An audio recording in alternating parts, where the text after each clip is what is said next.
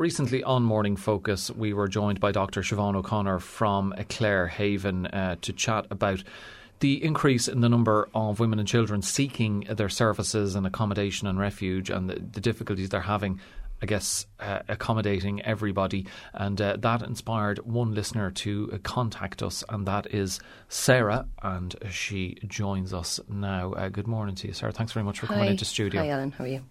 You listened to that interview and decided to get in touch with us, and what myself and Siobhan were chatting about r- really struck you. It had deep resonance with you and your own story. Yeah, it did, Alan. I spent a lot of time in Clarehaven Refuge over the last few months, and due to there being no accommodation available realistically or any house that comes up in County Clare, the applicants are, you know, it's a, a flood flood of applicants for each house, and I think, I guess through the women I met in that refuge, I mean, I, I'm the, one of the lucky ones, and I stuck it out, and whatever. Um, I've come out the other side of it, but I met an awful lot of women in there who who didn't, who went back home where abuse has taken place, who who couldn't um, couldn't find new accommodation or couldn't you know couldn't get past the stumbling blocks that are there in place when you do leave. And people ask that question: Well, why didn't she just leave? Yeah. The reasons are well, there's so many of them, too many of them. But that's kind of a thing that everybody chimes. Why didn't she leave? You know, why did she stay? But when you do leave, you're faced with being homeless with your children, losing all your possessions. Maybe if you do walk away, you're faced with all these new challenges that when you're in a relationship like that, your confidence levels are down on the floor anyway. You don't think you can make it out. And then you're told by maybe all these other agencies and organ- like Clarehaven is massively the, the work they're doing is, is fantastic. They do they want to help everybody, but they can't. They have six rooms, and that's kind of that. You know, they can take what they can, but there's like Siobhan said, how many for each one call in? There's three that they're letting Yeah. and it's not letting down. It's just how it is. But um, even with that, I think you know people need to know that it it, it is possible. It you, it can you know with, with all this in the media about there being no houses, there being no access for you know emergency accommodation, blah blah blah. They still need to get out. If people are listening to this who are in that kind of relationship, you know, it is possible. I have done it.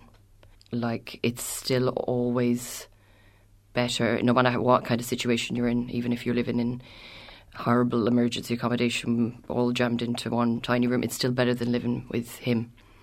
It's still better than living in that situation that you were in, and you know, being abused and traumatized every day. All of those stumbling blocks, you can get over them if you know what I'm saying. And even though there seems to be so many, like women like me, I suppose they don't realise their worth until they leave him and they have long enough time away from him. And sometimes that's not possible with children and access and this and that to really get away from him. But Hard to cut to sever all ties. Yes. Yeah. There is help, you know, even if you're not ready to go to Clarehaven and tell them, you know, it's time to kind of stand up to all of this. I was in a group this morning over this that, you know, the voices of children now, they need to be heard as well. Children who are living in the same thing. They're experiencing the same abuse in different ways, maybe, or in the same ways. And not enough is being done here. Like there's women being murdered left, right, and centre in this country, and people are sad over it for a couple of days, but nothing actually seems to be getting done. It continues. And it's continuing and continuing, and these men are getting away with it. It's too like the justice system is very complicated to get through, and an awful lot of people wouldn't bother. I mean, the Gardaí are helpful at the time, but when it comes to making statements and going further, that's another massive stumbling block that I know a lot of women who've tried and didn't maybe come out the better end of it. I, I got in touch because, yeah, I wanted. I think you're listeners to know that it's everywhere, seemingly, from my experience in groups and um, in the in Clarehaven. It seems to be almost like we're all telling the same story, but we have different addresses. There could be a lot of the same manipulation tactics, the same insults, the same, the same control, the same things, but different address. That's what we say, and we find. Can you give us a sense of? You know, obviously your situation was was awful because that people who find themselves in that position need to seek help and refuge from Clarehaven. But what was your own situation like? How did it start? How long did it go on for before you took that decision, which I'm sure wasn't easy to leave the home and, and seek refuge? Mm. Now, the decision, I suppose, like I'm telling people to do it without thinking now and go, but it was kind of taken out my hands. It was a final assault in 2022 where an ambulance, I had to leave in an ambulance, and it was, you know, it sounds awful, but it was the best thing he did for me. I mean, I had spent many weeks hidden in my house with, you know, black eyes, with with bruises, with things broken, with with no attendance to a doctor because I wasn't allowed, or because I was too ashamed, or you know, that final assault was the one on paper that plucked me out of there and insisted I get help because it was, you know, maybe it wasn't the worst to me that that day. I was pretty much unconscious for most of the assault, but it was the worst. It was the only recorded one, and it was I couldn't hide away from it anymore. If you know what I mean, I couldn't pretend that this wasn't him doing this anymore. I had to answer up to it. So maybe you know I got kind of an easier. I know that doesn't sound like an easier way out to anybody to be no. that injured and still now have problems over it. Um, more than a year on, but the decision was made for me because I was hospitalised and, uh, you know, my life was in severe jeopardy. And then through that, I was placed in the Haven.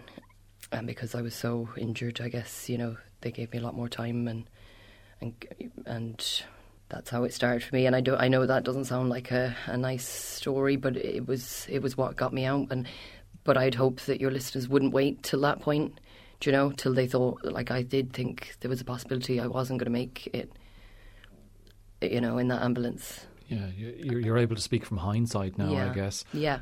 Can I ask, like, how how long were you putting up with this kind of disgusting behaviour? And was it something that went on years. for the entire relationship, or did it oh. just re- rear its head uh, after a couple of COVID months or years? really struck. COVID really made it ten times worse. The lockdown, and I think a lot of women would feel the same. There was any man who had maybe the want of that control. All of a sudden, in you know, we were all locked into our homes there was nobody really checking up properly, and there mm. wasn't any appointments to be going to. There wasn't any school. There wasn't any anything to for people to be questioning. You were all we were all locked in our homes, and people like that became tyrants in my eyes. Do you know, that's really what happened. It just it escalated badly. Now it was always there.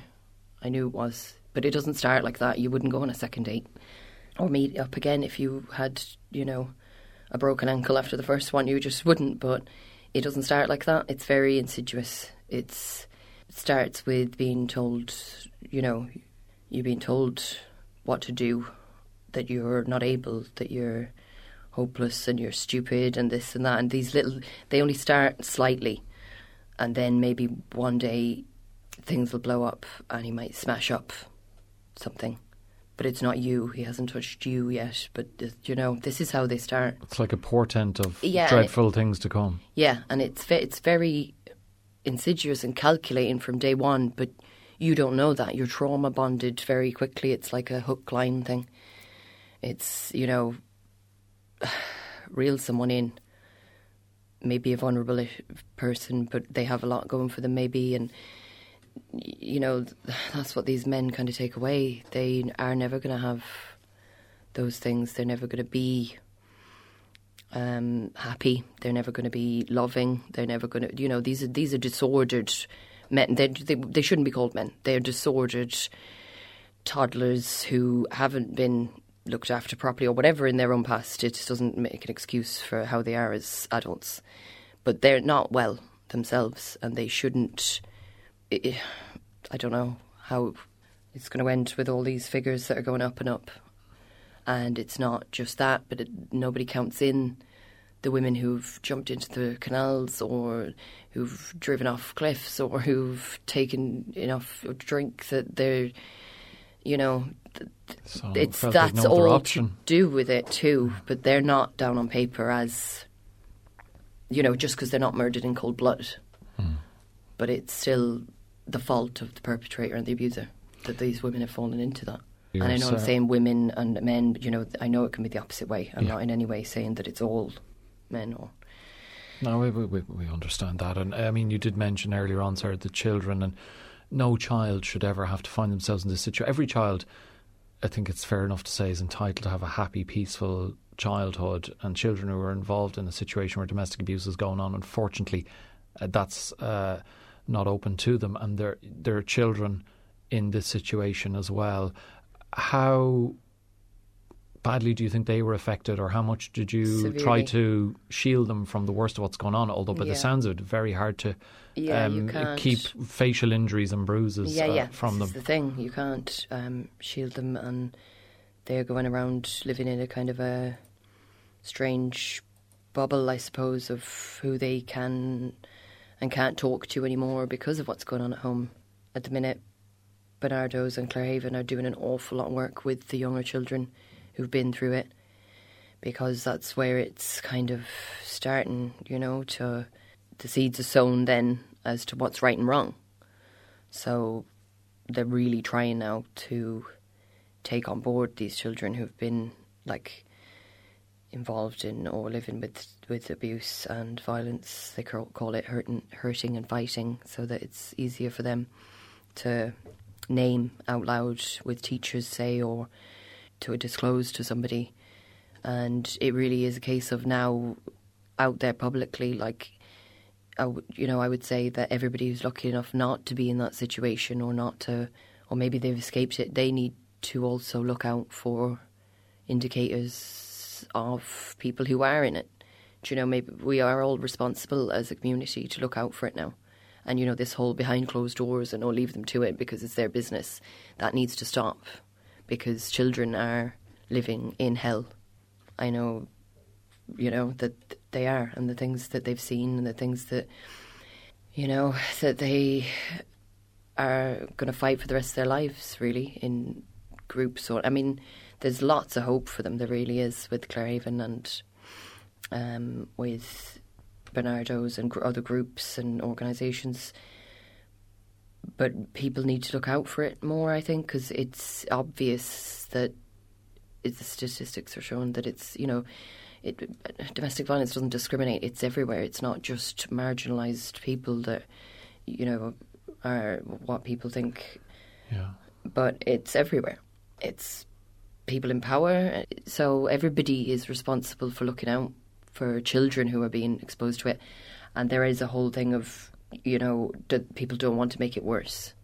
People don't want to give children anything that they could go home with and be in more danger because these these men are dangerous. Like How many years did you put up with this abusive, violent behaviour before you and your children uh, got out of there and availed of the services from Clarehaven? really, Alan. Um, so, I, um, yeah, it would have been, I guess, nine years in total when you add it all up.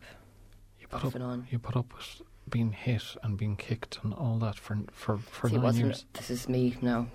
See, I, I'm still doing it. You know, minimizing it. It wasn't always that, Hmm.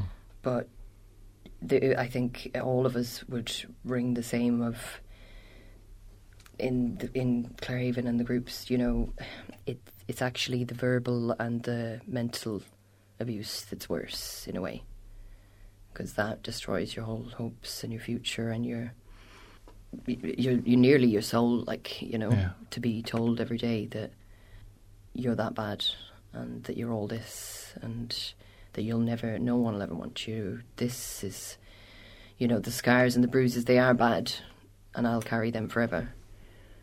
But it's the internal monologue that has kind of been ingrained in there that you can't get away from on a daily basis of am I really do you know? It's yeah.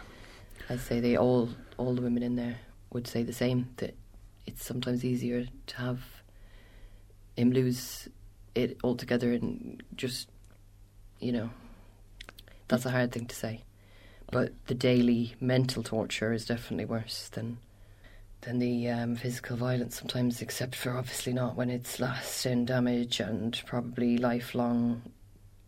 But I mean, I met women in in groups that had their legs broken trying to get away. So you know, mine is nothing on that. It's it's it. This is what we're dealing with.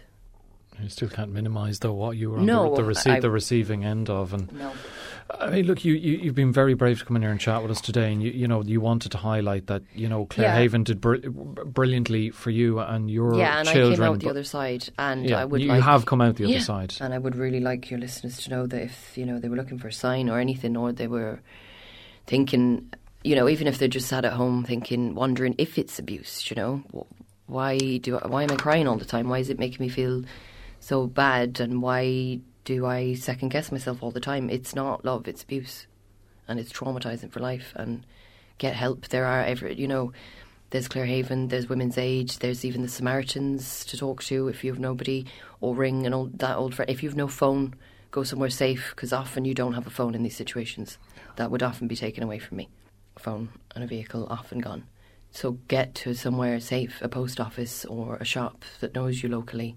Ask to use their phone or get them to use their phone. If he's standing behind you, get some kind of a message across because that's the reality that some people are living with. That they are being followed, they are being watched, and they can't get out of it, and they have no phone, and they feel like they've nobody. But I'm here to tell them that they do. You know, there is organisations. I'd nearly put my own phone number up there. Like, why uh, the why is the they, the numbers should be everywhere? It should needs to be highlighted everywhere, Alan. You know, and your show is obviously trying to highlight it, and that's great. So I'm really, I'm really glad that you that you asked me to to come on and say my bit, and um, I hope that maybe one listener at least thinks of ringing Clare Haven, listening to listening to the story. Well, we really, really appreciate you coming in to tell your story because it can't have been easy to tell. But in terms of highlighting for people who may be unfortunate enough to find themselves in a similar situation to the one you found yourself in, hopefully it will spur them to contact Clare Haven or other relevant services that can help them out. Um, Sarah, thank you so much for joining us in Thank studio you. this morning and telling us your story.